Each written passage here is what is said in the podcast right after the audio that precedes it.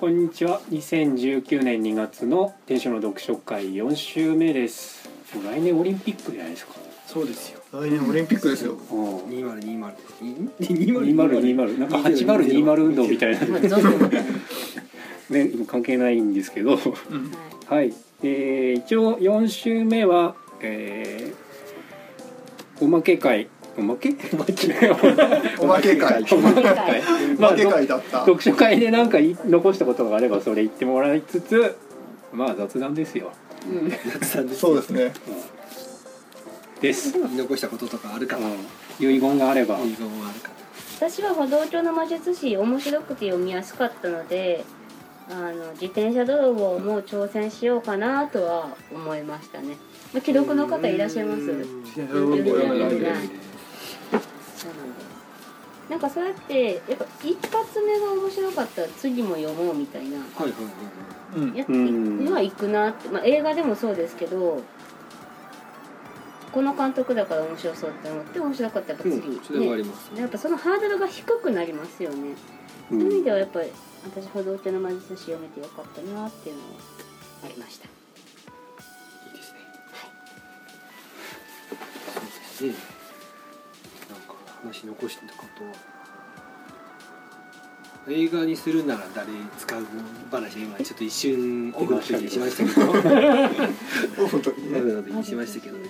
日本で映画化するなら魔術師は誰がやるか。そそういう意味ではあの台湾の知らない俳優さんでやってもらいたいのはありますか？あるかも。あそういう感じの映像の感じがしますよね。あでもディーン・フジオカとか知らない人がいて いやいやいやいや知らない人ではない日本で作ってもあえて魔術師だけ現地の方で現地の言葉で演じるとかねキャラがねやっぱついちゃうとこういうちょっと違うのかなとも一瞬思ったりしましたけうん全員知らない俳優ぐらいがちょうどいいんじゃないですかそうそうね。日本は本当に日本のドラマとか映画見てても全部その人なんですまあ当てやすい昔からまあ昔から言われてますけど。キムタクがキムタクっていうのとまあキムタクが好きだからそれはいいんですけど。ただだだとしたらもうキムタクやんだったら昔話からやればいいのになと か思うんですようん桃太郎。桃太郎。キムタクもはや今 CM でやってますけどね他に。もああるね。そのシリーズがいっぱいそありますけど。れもすでにキャラキャラクターになってしまうからね。キムタクとかがねやっぱ鬼の話に戻しますけど。ああ戻ってきた戻ってきた2月だからね。鬼とかにね「ちょまでよ」って言ったらちょっと面白いじゃないですか、う んそうですね。確かにね、りまあ、そうやって名のね知れた俳優さんよりは、それこそねまだメディアに出てない舞台の方とかでもねうん。面白そうですよね。まあテレビ出てないだけですげえ上手い舞台役者いっぱいいますますからね。もんね。うん。まあ阿部寛とかもそうですからね。うん。今すごいテレビ出てますけど。うん。魔術師っぽいさっき言ってたその大人っていませんでしたっていう話だったじゃあないーですか。なんかあります？子供の頃に。子供の頃に。ね。魔術師っぽい魔術師っぽいというか要はそのちょっと逸脱した大人ですよね。うん。何して食ってるかわかんないおじさんとか。うん。そういう人はやっぱりいた記憶はありますけどね。あんまりはっきりした人いたかな。あ学校の先生でもちょっとね変わった先生そうって言いましたよね。もうそういうのも近いのかなとは思いますけど、なん。か親でも友達でも頼れないところの隙間を埋めてくれる存在が魔術師ですよね。多分この子は。うん。ストーリーの中でそういうそうグレーゾーン、うんそのなんかどっちに転んでもこう無関心的な存在だからちょっとした時にいるっていう。そういう存在いたような気がしないでもない。うん。なんかね。僕でも僕はどっちかというと妄想する子供だったので現実にあんまり興味なくて。基本的にはずーっと何かを考妄想してたんですよね。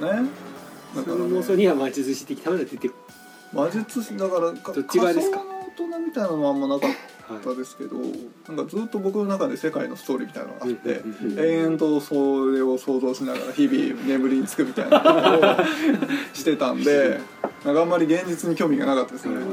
なるほど。こう常時トイレの扉開けたら99階まで行けるし、うんうん あのーちょっと漏れそうだなと思ったら奥からシマウマ出てくるみたいなことが 全然こう妄想の中で日常的に行われてる感じでした。あるあるなんです。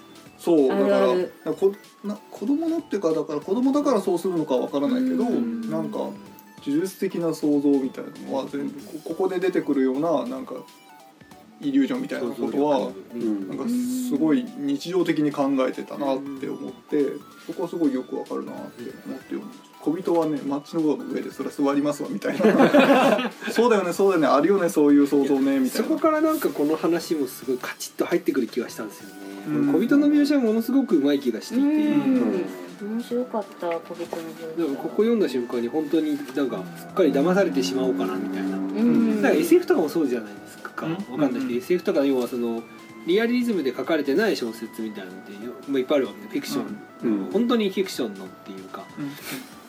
フィクションにも何種類かあって。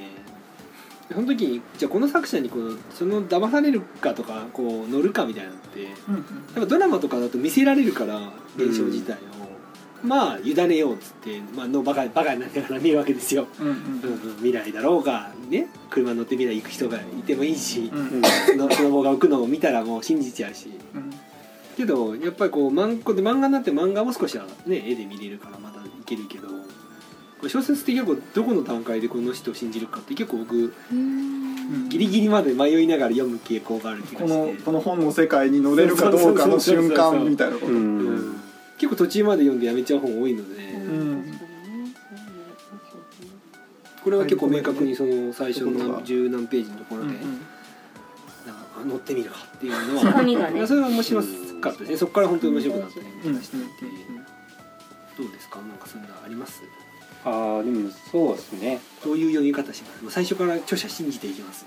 いややっぱり特に僕はあんまり文芸を読まないので、合わないものを無理に読まないっていうのが多いんですよ。そういう意味で言えばこれは確かにその1個目の話で引き込むっていうのがすごいうまくできててうん。その魔術師っていうよくわかんない存在だけどその一発で小人で引き込んで次を読み期待させるっていうのは大きかったですね。ううんん、結構その最近の分かりやすいとこアニメとかドラマってどうしてもこう設定で世界観でみんな見てうん。見る見ないを決めちゃうところが大きいのでそういう意味で言うと確かに小説ってすごい難しいんだなと思いますね。うん。特に最近は設定をまず事前に知った上で見る見ないを判断する人がすごい多いので、ううんん確かにそれは。まずキャラクターとかね。うん。まあねあらすじ読んでみたいなことだよね物語というかね作品の数も増えてますからね選択肢が。うん。海外ドラマがあり日本のドラマがあり漫画がありみたい映画があって本があな映画るみたいな。も漫画もね。なんかじゃあどれを選択するか。ね言葉にね委ねるってなかなか結構大変ですもんね。ぼーっとできないじゃないですか。うん。その選択をするっていうのはやっぱこう人間は怠惰な生き物なので。僕もなんか最近なんかテレビのあれをテレビのなんていうんですかね全撮りみたいなの買ったんですよ。ああその設定すると全部取れるよみたいなことね。いやなんかぼーっとテレビを見ちゃうのよくないなと思って、うん。CM 飛ばせるから全撮りの方が逆によくねみたいな思って、ん。で作業時間作業してる間にこうテレビ見たりしてることはあるので、うんそうするといいなと思うんですけど、まあ、全部あるしなんかどれ全部見ちゃうみたいな。なんかうん。だから本当選択肢がすごい多いですよね。多いですね。特にね今アーカイブの配信がすごいいっぱいあるから。ついついテレビ見ちゃったりする。うん。だからあバカになってるなと思って。見てますけど。さんまさん面白いなとか。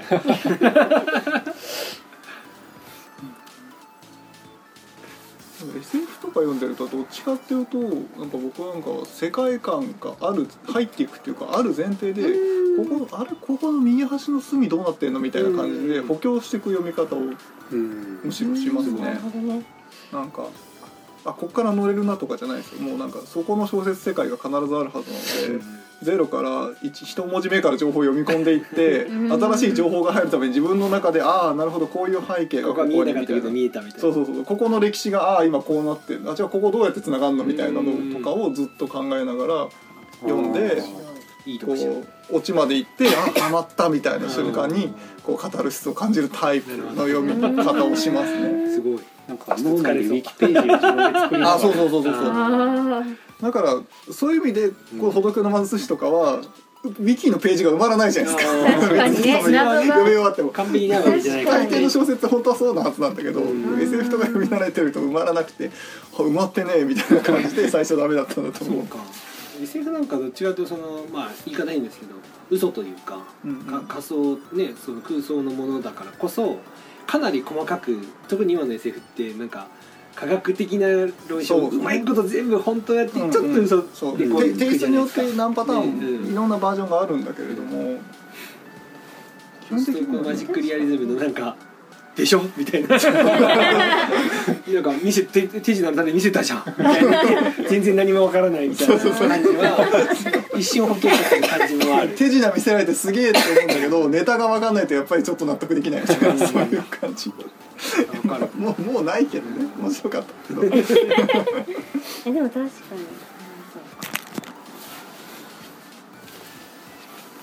に。はい。結構、うん、鬼の話してたんだっけ？鬼の話をしてました最初は。まあこの辺にしときましょうかね。あのほ告知とかお知らせとか？3月とかそうですね。3月4月あたり。いやマジで8月ぐらいかな。えー、えー、そんなに？これ出るの8月ぐらいから あでもあれじゃないですか？あの百書店な、ねはい、百書店あののイベントをどっかでやる。本屋大賞というイベントを、えー開催いたしました。3月末に。過去形。過去になってる可能性があるんで一応。はい。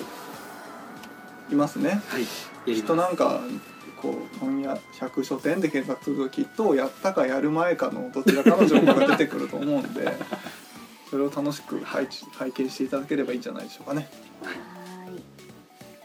はい楽しみにしてます。なんかあります？スーベニアはあれなんか前ちょろって言ったっけかな？あのお店が多分ちょろっと広がってんじゃないかな？3月ぐらい。おー3月には3月は厳しいかな。でも、D、DIY というか棚を作ったりとか、うん。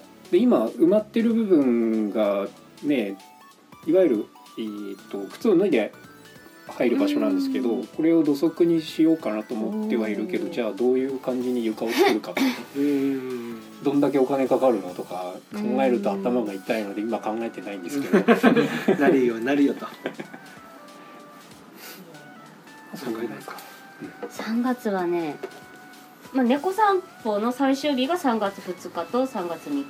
猫散歩って何なんですか？猫散歩というのは、ね、あのゾッチャの日常とか猫ノートという漫画を猫漫画を描いていらっしゃる池藤由美さんという方が今まで各地で開催されてきたイベントでで今回3回目になるんですけどその場所として船舶ブックベースを選んでくださって2月17日から3月3日まで船舶ブックベースでやる猫のお祭りのことです。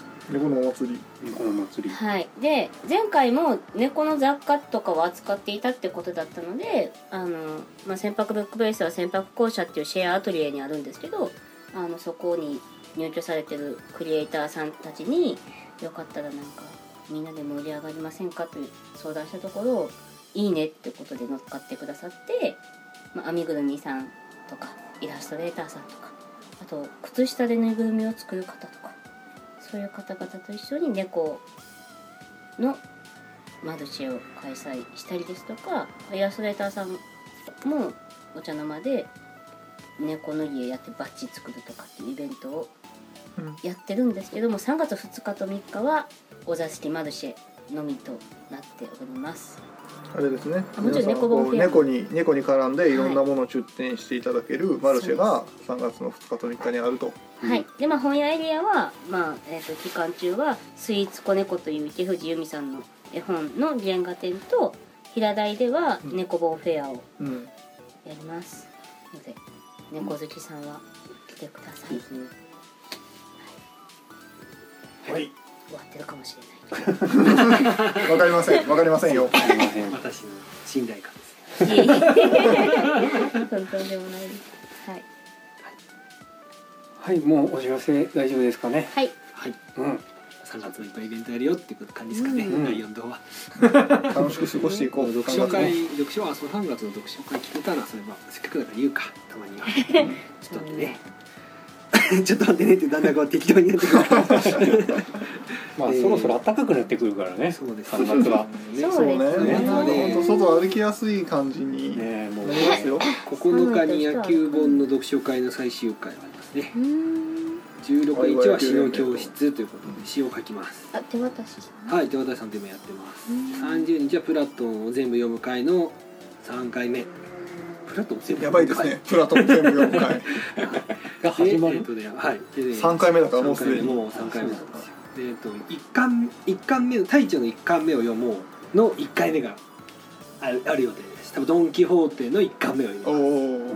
おでその1巻目を迎えるのだから2回目は違う本の別の本の1巻目を読みます。失われた時を求めたの1巻目みたいな絶対読まないだろみたいな1巻目をみんなで読む会をやりつつでその日同じでえー平凡社の多分読書会をねあの今ずっとやってるスタンドボックス。タンダードボックス？の読書会多分やります。これまだちょっと未か未か未未未決定です神々でしたはいそんな感じですかねはい以上ですこんなところですねはいはいえー、っとはいでは今月もそんなところで、えー、読書会お疲れ様です。はい。お疲れ様ありがとうごありがとうございました。たまた来週。まはい。来週？来来週週